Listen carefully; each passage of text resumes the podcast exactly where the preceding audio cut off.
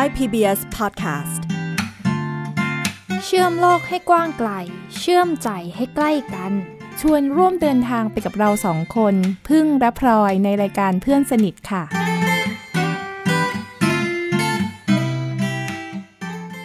หนึ่ง สอง สาม สี่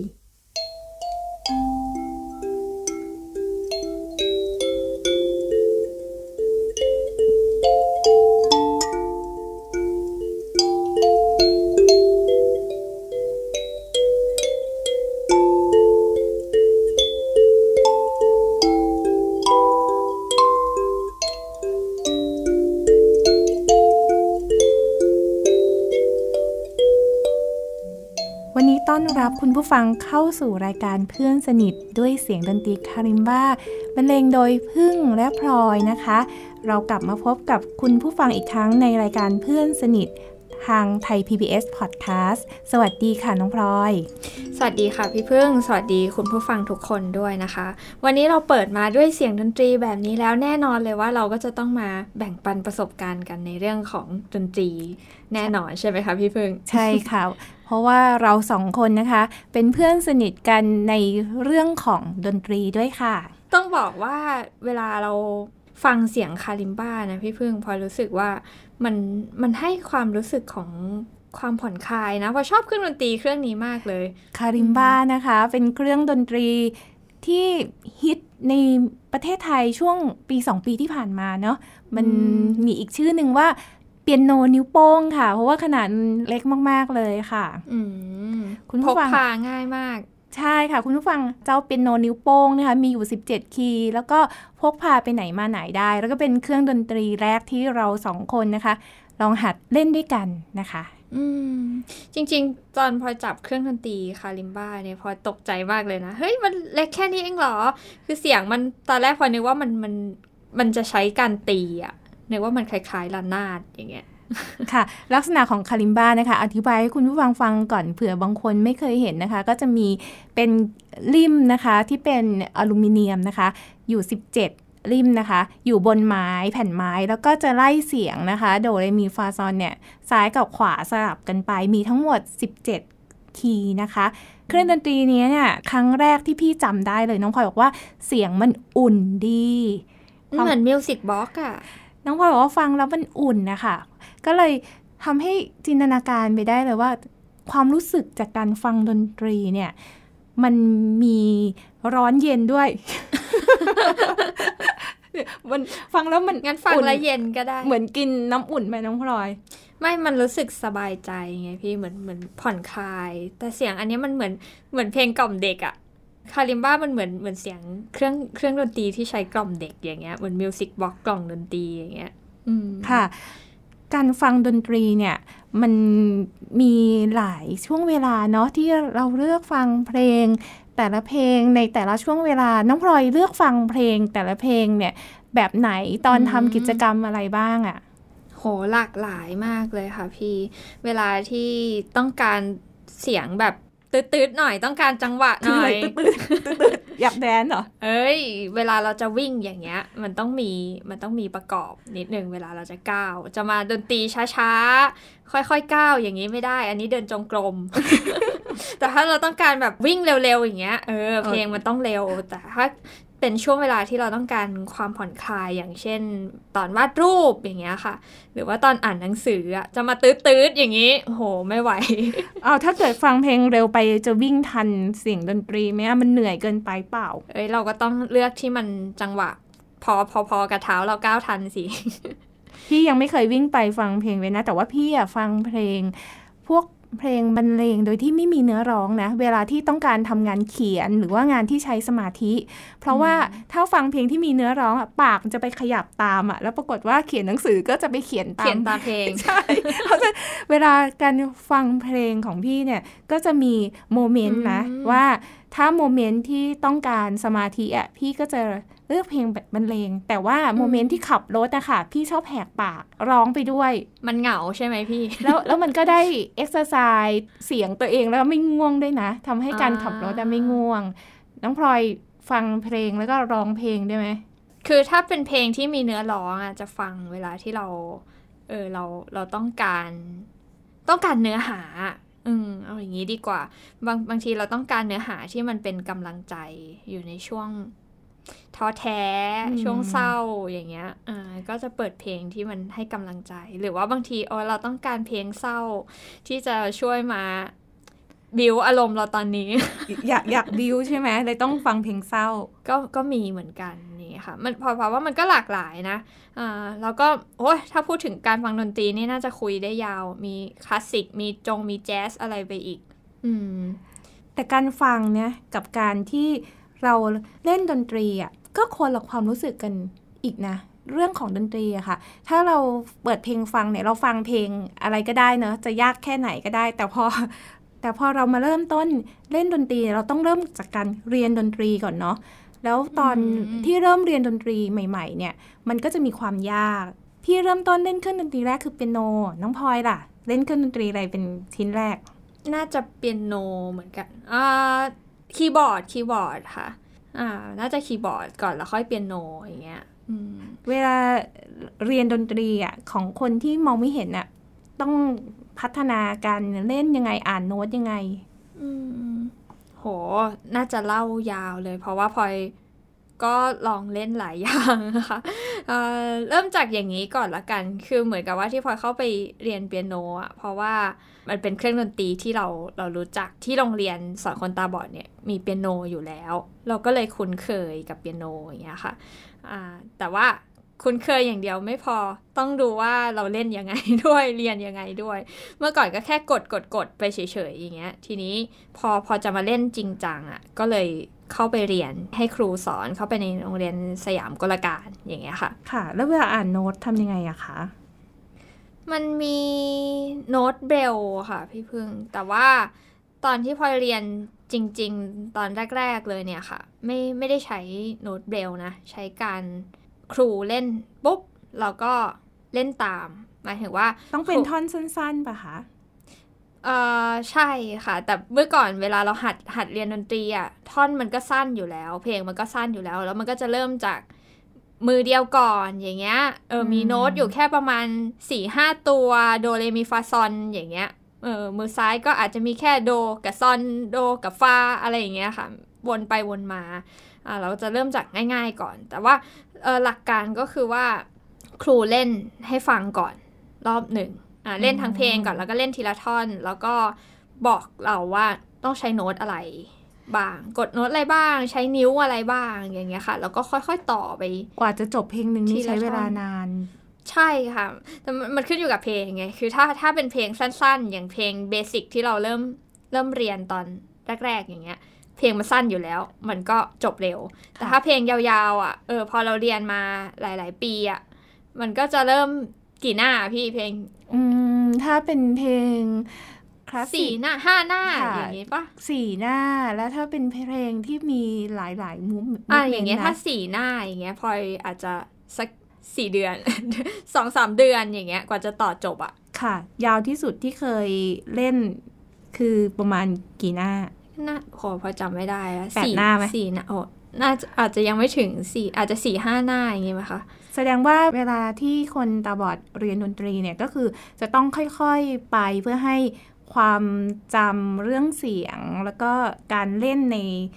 เคลื่อนไหวกล้ามเนื้อให้กล้ามเนื้อจำได้ใช่ไหมมันมีหลายระดับใช่ค่ะ คือถ้าเกิดต้องการความแม่นยำความเป๊ะ มันก็ต้องเนี่ยแหละค่ะ ค่อยๆ ไปทีละท่อน ทีละท่อน ทีละโน้ตทีละนิ้วอย่างเงี้ย แต่ถ้าเกิดสมมุติว่าไม่เอาความเป๊ะนะ เอาแค่เมโลดี้ถูกอย่างเงี้ยทำนองหลักถูก รู้คอร์ดก็อาจจะ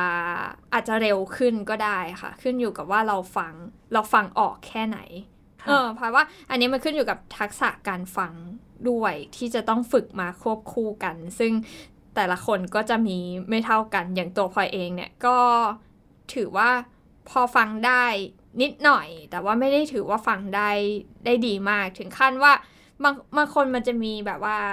ช้อนตกปุ๊บ ฟังออกอย่างเงี้ยเขาเรียก perfect pitch ใช่เอไหมอช้อนตกปุ๊บ เฮ้ย ฟังออกโน้ตตัวฟาชาร์ปอย่างเงี้ยพอทำไม่ได้ เพราะว่าเรื่อง perfect pitch เนี่ย คนจะเข้าใจผิดว่าคนตาบอดเนี่ย พอมองไม่เห็นแล้วก็จะได้ยินเสียงที่ดีกว่าคนตาดีโดยอัตโนมัติเลยใช่ไหมคนตาบอดมักจะถูก ตั้งสมมติฐานแบบนี้หรือเปล่าคือคือเขาจะคิดว่าน่าจะฟังได้ดี น่าจะหูดีเออจะต้องหูเนี่ยจะต้องดีเป็นพิเศษกว่าคนอื่นๆอะไรอย่างเงี้ยแล้วความจริง แต่ว่าคือหูหูดี คือหูดีมันก็มีหลายแบบนะพี่ดีแบบว่าอะฟังฟังเสียงที่มันเบาได้ได้ยินชัดขึ้นอย่างนี้ป่ะ หรือว่า หูแบบแต่อันเนี้ยหูมันแยกแยะโน้ตได้อะอืมันมันพลอยพลอยรู้สึกว่าพลอยไม่สามารถฟังได้ขนาดนั้นเหมือนกันแสดงว่าน้องพลอยก็ต้องใช้การฝึกในเรื่องของการฟัง พอสมควรค่ะแล้วก็ทุกวันนี้ก็การยังต้องต้องฝึกอยู่ ทีนี้เรื่องของการเรียนดนตรีอะมันก็จะมีมีเรื่องของการฟังเข้ามาเกี่ยวใช่ไหมคะค่ะเรื่องของเวลาในการต่อโน้ต ต่อเนื้อแต่ละแต่ละท่อนเออไม่ใช่เนื้อดิบอกนิ้วอะไรอย่างเงี้ยค่ะ แต่ละท่อนแต่ละท่อนเข้ามาเกี่ยว อีกส่วนหนึ่งที่เข้ามาช่วยก็คือโน้ตเบรลเนี่ยอันเนี้ยสงสัยมากเลยน้องพลอย เพราะว่าเวลาเอามือไปอ่านโน้ตเบรลแล้วมือที่เล่นดนตรีจะเล่นยังไงคะโน้ตเบรลเนี่ยมันไม่ได้ใช้เพื่อที่จะกางแล้วก็แล้วเล่นไปพร้อมกันเหมือนเหมือนโน้ตปกติอะค่ะ แต่มันใช้เพื่อที่เราจะได้ทบทวนว่า โน้ตที่เราจะต้องเล่นในเพลงเนี้ยมันมีโน้ตอะไรบ้างอย่างเงี้ยค่ะ เพราะว่าฟังอย่างเดียวอะฟังได้ไม่หมดหรอก แล้วก็จำทั้งหมดก็จำไม่ได้ด้วย บางทีมันมีรายละเอียดเล็กๆ น้อยๆอะพวกเพลงคลาสสิกอย่างเช่นเออต้องดังตรงนี้เบาตรงนี้ตรงนี้เล่นสั้นเล่นยาวเนี่ยมันมีรายละเอียดแตกต่างกันไป แล้วก็โน้ตบางทีแบบกดพร้อม ๆ กันสี่ห้าตัวอย่างเงี้ยเออต่อให้เราฟังออกเราอาจจะฟังออกสักสองสามตัว แต่ฟังไม่ได้ครบอะ่ะ เพราะฉะนั้นโน้ตมันก็เข้ามาช่วยในการที่จะทำให้เราเล่นได้ถูกต้องค่ะช่วยในการจำแล้วโน้ตเบรลจะไปหาจากที่ไหนอะคะน้องพลอย ได้ยินว่าเดี๋ยวนี้มันมีเครื่องที่จะปริ้นออกมาได้ แล้วก็มีโปรแกรมที่จะทำได้อะนะคะ แต่ว่าตอนที่พลอยเรียนอะค่ะพลอยพลอยไม่ได้เรียนโดยการใช้โน้ตอักษรเบรลเยอะมาก เพราะว่าตอนนั้นมันก็เออยังไม่ค่อยที่จะแพร่หลายเข้ามาในเมืองไทยเท่าไหร่อย่างเงี้ยค่ะ ค่ะ แสดงว่าเวลาที่คนตาบอดจะเรียนดนตรีเนี่ยก็มีสองทางเลือกเนาะก็คืออ่านเป็นโน้ตเบรลกับการที่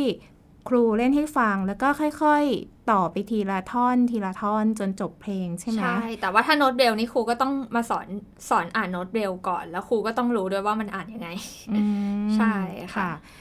เครื่องดนตรีอันนี้คือเปียโนใช่ป่ะ อืมอะแล้วมันมีเครื่องดนตรีอีกอย่างหนึ่งที่พลอยอาจจะเล่นบ่อย รองลงมาจากเปียโนก็คือกีตาร์ค่ะค่ะคือเปียโนเนี่ยเรามีครูสอน แต่ว่ากีตาร์เนี่ยเหมือนกับว่าตอนนั้นเริ่มหัดหัดแบบบ้านๆเลยค่ะ มีมีเทปอยู่ม้วนหนึ่ง ตอนนั้นพออยู่ประมาณสักปปห้ามีเทปม้วนหนึ่งที่สอนเล่นกีตาร์อย่างเงี้ยค่ะ พี่พึ่งอืไม่รู้พ่อไปซื้อมาจากไหน แล้วไปเอากีตาร์จากไหนอะ กีตาร์ก็น่าจะกีตาร์พ่อแบบว่าซื้อมาจาก น่าจะเหมือนซื้อมือสองหรือซื้ออะไรมาอย่างเงี้ยค่ะ ไม่ใช่กีตาร์แบบดีมากอะ่ะแค่เป็นกีตาร์พื้นๆกีตาร์ธรรมดาถูกๆอย่างเงี้ยค่ะอ่าแล้วก็แล้วก็มีเทปเนี่ยแหละม้วนหนึ่งแล้วเราก็ไปเปิดฟังเขาเทปเป็นเทปสอนเล่นกีตาร์เหรอ สอนเล่นกีตาร์เลยค่ะ พอจำได้ตอนนั้นเป็นเพลงอะไรนะทะเลทะเลไม่เคยหลับไหลอะ่ะ แล้วหัดหัดเองอยู่นานไหมก็คืออันนั้นเพราะว่าเขาสอนละเอียด เออเราก็เราก็พอได้ เนื่องจากว่าเรารู้เรื่องคอร์ด มาจากเปียโนอยู่แล้วอย่างเงี้ยค่ะ เป็นพื้น ทีเนี้ยพอมาฟังอะเราก็จะพอเข้าใจในเรื่องของคอร์ดได้ แล้วก็พอมันมันเป็นเทปอะมันออกแบบมาสำหรับการที่จะอธิบายให้คนฟังด้วยถ้อยคำอยู่แล้วเงี้ยพอเลยพอที่จะตามทัน ก็พอหัดได้ที่เป็นคอร์ดพื้นๆอะไรอย่างเงี้ยก็จะพอเล่นได้ค่ะค่ะ พูดถึงการเล่นดนตรีนะ น้องพลอย การเล่นคนเดียวก็ให้ความรู้สึก อย่างหนึ่งการเล่นกับคนอื่นตอนที่เราเล่นด้วยกันก็ให้ความรู้สึกอีกแบบหนึ่งเนาะมันเป็นการสื่อสารกันก็การสร้างมิตรภาพระหว่างเรากับคนอื่นๆด้วยใช่ไหมอืมเพราะว่ามันเป็นเรื่องของการที่เราต้องฟังกันอะรู้จักฟังคนอื่นๆ เพิ่มมากขึ้นอะเพราะว่าเวลาเราเล่นคนเดียวเราก็คิดเอาเองฟังตัวเองอย่างเงี้ย แต่ว่าพอมันเล่นเป็นวงเล่นกับคนอื่นเราต้องฟัง ออตอนเด็กๆ มันก็จะมีเหมือนกันที่ที่เหมือนเล่นดูเอ็ดกับเพื่อนที่มองเห็นอย่างเงี้ยค่ะ เหมือนครูให้ไปแล้วมันก็ยากขึ้นด้วยเนาะให้เรียนรู้กัน อันนั้นก็เหมือนเป็นจุดเริ่มต้นเหมือนกันนะที่ที่จะได้เรียนรู้เหมือนเขาก็จะ หาวิธีที่จะส่งสัญญาณให้พลอยอย่างเงี้ย อย่างบางทีเขาเขาก็อาจจะเล่นบางโน้ตขึ้นมาก่อน เราก็จะโอเค โน้ตนี้นะ แล้วก็เป็นสัญญาณที่จะเข้าไปสู่ตาเราเล่นอย่างเงี้ย เหมือนตอนที่เราเล่น kalimba ด้วยกันเนาะ เราต้องเราต้องมีการน้องพลอยมองไม่เห็นเนาะ แล้ว เราก็ต้องมีการให้สัญญาณว่า ถ้าพี่เริ่มโน้ตนี้ปุ๊บพลอยก็จะเข้าอีกโน้ตหนึ่งเลย แล้วมันมันเป็นความรู้สึกสนุกไปอีกแบบหนึ่งอะน้องพลอยเวลาเราเล่นด้วยกันใส่ใจคนอื่น ใช่ เราฟังเสียงดนตรีของกันและกันเนาะมันเป็นความสนุกอีกแบบหนึ่งแล้วมันทำให้รู้ว่า ถึงจะมองเห็นหรือมองไม่เห็นนะมันมีวิธีที่จะรับรู้กันและกันได้ ส่งสัญญาณให้กันและกันได้เหมือนกันเนี่ยค่ะอืมอีกแล้วอมันย่างก็สนุกมากขึ้นด้วยอะเวลาที่เราเล่นด้วยกันแล้วก็เครียดด้วยนะ เวลาที่อ้าวเราเราสรุปกำลังจะเล่นผิดใช่ไหมแล้วก็เราก็รู้สึกว่า โอ้เราเล่นผิดอีกแล้วอะเขาต้องมาเริ่มเล่นกับเราอีกรอบหนึ่งมันก็ทำให้เรารู้สึกว่าเราต้องพเรายายามเราต้องโฟซ้อมกัสมากขึ้น ใช่ซ้อมอ่มากขึ้นมันเป็นแรงบันดาลใจของกันและกันได้ด้วยนะคะอืมอืมค่ะ ทีนี้มันมันมีตอนที่พอเข้าไปเล่นเป็นวงเหมือนกันนะพี่ ที่ไม่ใช่แค่ดูเอ็ดอะคราวนี้ต้อเล่นงฟังเป็นวงกับคนตาดีหรือคนตาบอดคนคนตาดีค่ะ ก็เล่นกับเพื่อนๆที่มหาวิทยาลัยค่ะ ตอนนั้นอยู่ที่ซีอูแบนอย่างเงี้ยเป็นจุดเริ่มต้นที่เปลี่ยน เปลี่ยนมุมมองในเรื่องของดนตรีไปเยอะเหมือนกัน เพราะว่าปกติเราก็รู้จักแต่เครื่องดนตรีอย่างเดียวเปียโน เพลงที่เล่นก็คลาสสิกอย่างเงี้ยอืมแต่อันนั้นคือโหเพลงหลากหลายมากโอ้พงแล้วเล่นกับแจ๊คนสหลาย ๆ คนด้วยอะทำยังไง เพลงแจ๊สสเกลบลูอะไรอย่างเงี้ย ซึ่งเราไม่มีความรู้เลยอะ่ะแล้วเข้าไปถึงก็ก็ต้องฟังก่อนว่า เออมันมันเล่นยังไงก็โชคดีมาก ๆ ที่เหมือนพี่ ๆเขาก็ ถ่ายทอดความรู้ถ่ายทอดประสบการณ์เราด้วยอย่างเงี้ยค่ะโหตอนนั้นก็เลยน้องพลอยไปเล่นเครื่องดนตรีอะไร เล่นเป็นโนไงคะใช่แต่แต่มันก็จะมีทั้งกลองเบสกีตาร์อะไรอย่างเงี้ยค่ะ แล้วก็ตอนที่อยู่ในนั้นก็เป็นครั้งแรกที่ได้ลองเล่นกลอง แต่เล่นไม่เป็นนะ คือ คือเหมือนเขาก็สอนแหละ สอน สอนเหยียบ ได้รู้ว่าเล่นกลองเมื่อยเมื่อยมาก เมื่อยมาก แล้วก็ต้องฟัง ไม่ ไม่ ไม่ใช่ฟังสิ เป็นคนให้ ให้จังหวะ การเล่นจังหวะให้ตรงนี่ก็ก็โอ้ยยากกรอกกลองนี่ยากเลยนะ เพราะว่าจะต้องเป็นคนคุมจังหวะของอ่าเป็นของคนวงคุมใช่ไหมจังหวะสุดท้ายก็กลับมาเล่นเป็นโน ดีกว่าใช่ไหมมันมันคุ้นเคยสุดไงคะแต่ว่าการเล่นเปียโนที่ที่วงอะมันก็ต่างจากการเล่นเปียโนที่เราเคยเล่นมา ตอนนั้นเราเล่นคลาสสิกใช่ไหมแต่พอเข้าไปในวงอะก็คือเขาเล่นแจ๊สแล้วก็ต้องมานั่งฟังว่าเออคอร์ดมันมีอะไรบ้างอย่างเงี้ยค่ะอืม เป็นคอร์ดที่เราไม่คุ้นเป็นเพลงที่เราไม่รู้จัก แล้วเมื่อก่อนเราเคยชินกับการที่อย่างที่บอกอะมีคนมาบอกโน้ต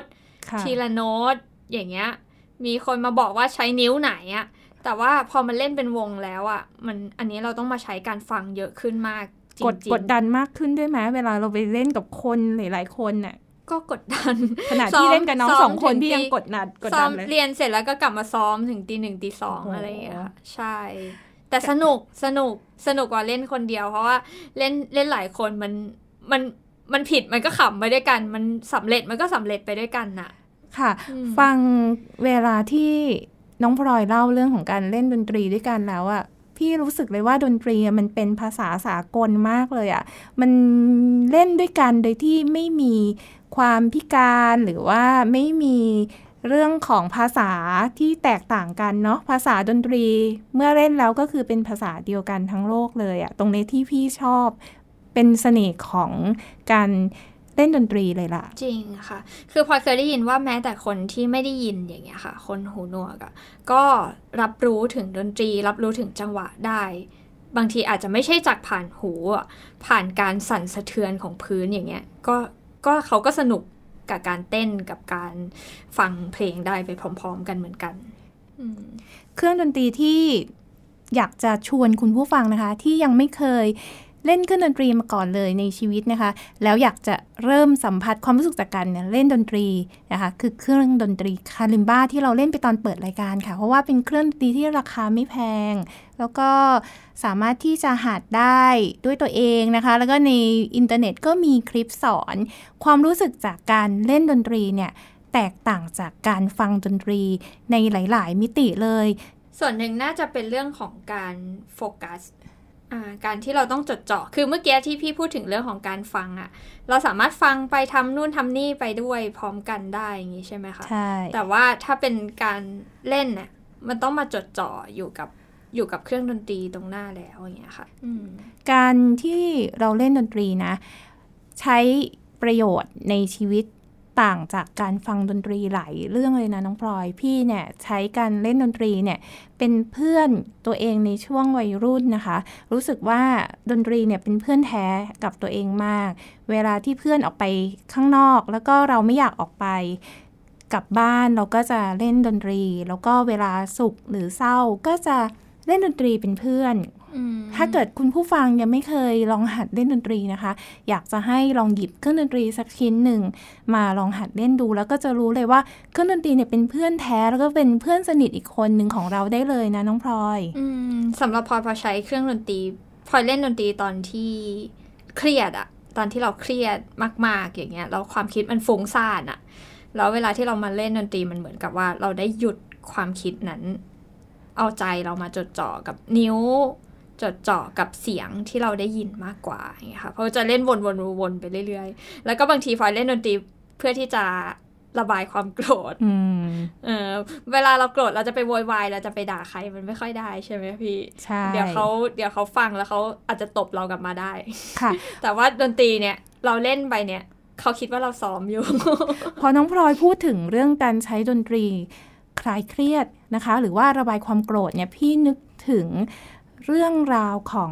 คุณย่าติ๋งนะคะ วัย 70 ปีในช่วงที่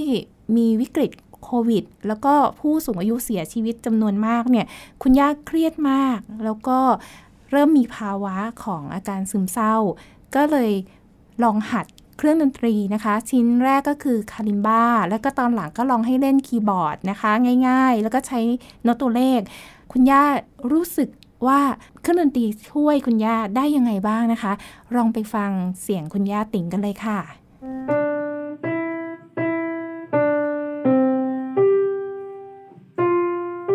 ชื่อคุณย่าติ๋งนะคะ อายุ 78 แล้วค่ะ ช่วงโควิดดูข่าวอะเครียดมากเลยค่ะ แล้วพอดีลูกชาย เป็นครูสอนดนตรีค่ะ เห็นเราเครียดดูข่าวอยู่ก็เลยให้หัดเล่นดนตรีค่ะ แล้วคนสูงอายุหัดเล่นดนตรีอ่านโน้ตได้เหรอคะ ไม่ได้ค่ะ ลูกชายใช้ตัวเลขมาแปะที่เปียโนให้ค่ะ เล่นเปียโนค่ะ แล้วเราก็เล่นตามตัวเลขเปียโนตามเสียงเปียโนก็เป็นเพลงค่ะ เล่นดนตรีในช่วงเวลาไหนบ้างคะคุณย่า แล้วความรู้สึกหลังจากเล่นดนตรีเป็นยังไงบ้าง มีความสุขค่ะ ไม่เครียด มีความสุขมากเวลาเล่นดนตรีนี่ใจเราหายกังวลเรื่องข่าวไหมคะๆ หายค่ะ เพราะเรามาจดจ่อมีสมาธิ จดจ่ออยู่ตรงที่เราจะเล่นเปียโนค่ะ แสดงว่าดนตรีเนี่ยทำให้คุณย่าลดความกังวลลง ใช่ไหมคะ นอนหลับสบายด้วยนะคะ ไม่เครียดค่ะ นอนหลับสบาย รู้สึกมีความสุขค่ะคุณย่าอยากจะเชิญชวน ผู้สูงอายุคนอื่นๆ มาลองเล่นดนตรีเพื่อที่จะคลายเครียดไหมคะ อยากชวนค่ะ อยากชวนมากๆ อยากชวนที่ผู้สูงอายุที่อายุรุ่นราวคราวเดียวกับดิฉันนะคะ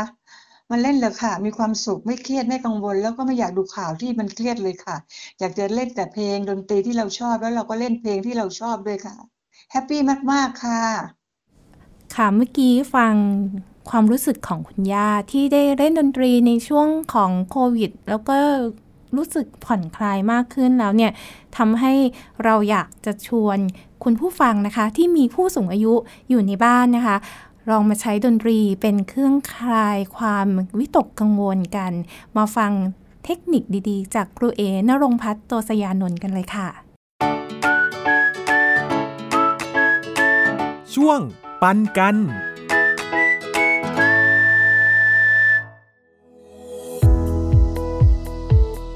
การเล่นดนตรีสำหรับผู้สูงอายุ จะเน้นที่ความสุขและก็การผ่อนคลายนะครับ เครื่องดนตรีที่ง่ายที่สุดก็คือเปียโนหรือคีย์บอร์ด เพราะสามารถกดแล้วมีเสียงเลย แล้วก็เล่นให้เป็นเพลงได้ง่าย ส่วนวิธีการเลือกเพลง ก็ควรจะเริ่มต้นจากเพลงที่แต่ละท่านชื่นชอบ ชอบร้องนะครับ ชอบฟัง เพราะจะทำให้เล่นได้ง่ายขึ้น ไม่ต้องกังวลกับการต้องมานับจังหวะ ยิ่งเป็นเพลงที่ร้องได้อยู่แล้ว บางท่านก็เล่นไปด้วย ร้องไปด้วย ก็สามารถที่จะนับจังหวะได้เองไปเลย ส่วนเทคนิคการอ่านโน้ตสำหรับผู้สูงอายุนะครับ ผมจะใช้โน้ตตัวเลข 1-7 แทน เสียงโดเรมีฟาโซลาที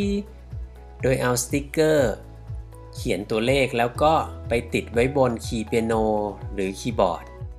แล้วก็เขียนตัวเลข กำกับไว้ที่ใต้เนื้อเพลงที่อยากจะเล่น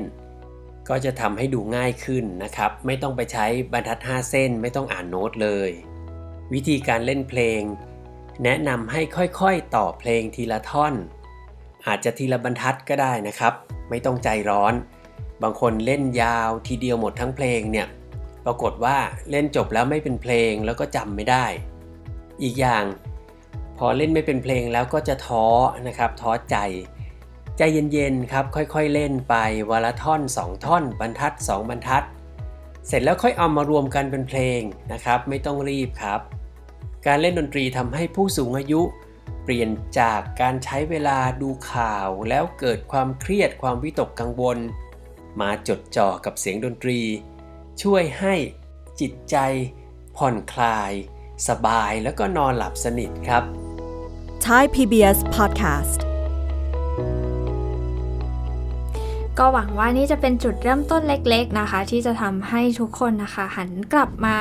ชักชวนคนที่อยู่ในบ้านนะคะ อาจจะทำกิจกรรมต่างๆ ร่วมกันได้ หรือว่าเป็นผู้สูงอายุหรือเด็ก ๆนะคะ ที่จะชวนมาเล่นดนตรีด้วยกันได้ ก็จะได้ทั้งผ่อนคลายไปด้วยกันสนุกไปด้วยกัน แล้วก็คลายความกังวล ความอึดอัดในช่วงนี้ไปพร้อม ๆ กันด้วยค่ะค่ะพอฟังแล้วก็รู้สึกว่าอยากจะชวนพี่วันนี้มาเล่นดนตรีพร้อมกันอีกสักรอบหนึ่งดีไหมพี่ จะเป็นบทเพลงแรกนะคะที่เราแต่งแล้วก็บรรเลงเป็นโนด้วยกันมาส่งท้าย แล้วเราขอลาคุณผู้ฟังกันตอนนี้เลยนะคะ สวัสดีค่ะ ค่ะ พบกันใหม่คราวหน้าค่ะ สวัสดีค่ะหนึ่งสองสามสี่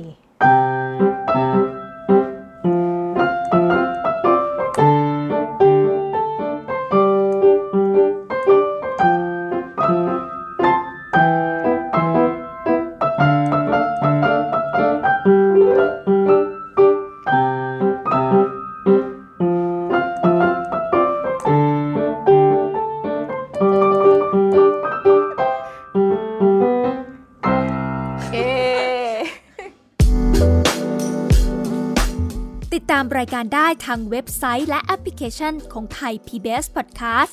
Spotify SoundCloud Google Podcast Apple Podcast และ YouTube Channel ไทย PBS Podcast Thai PBS Podcast View the world via the voice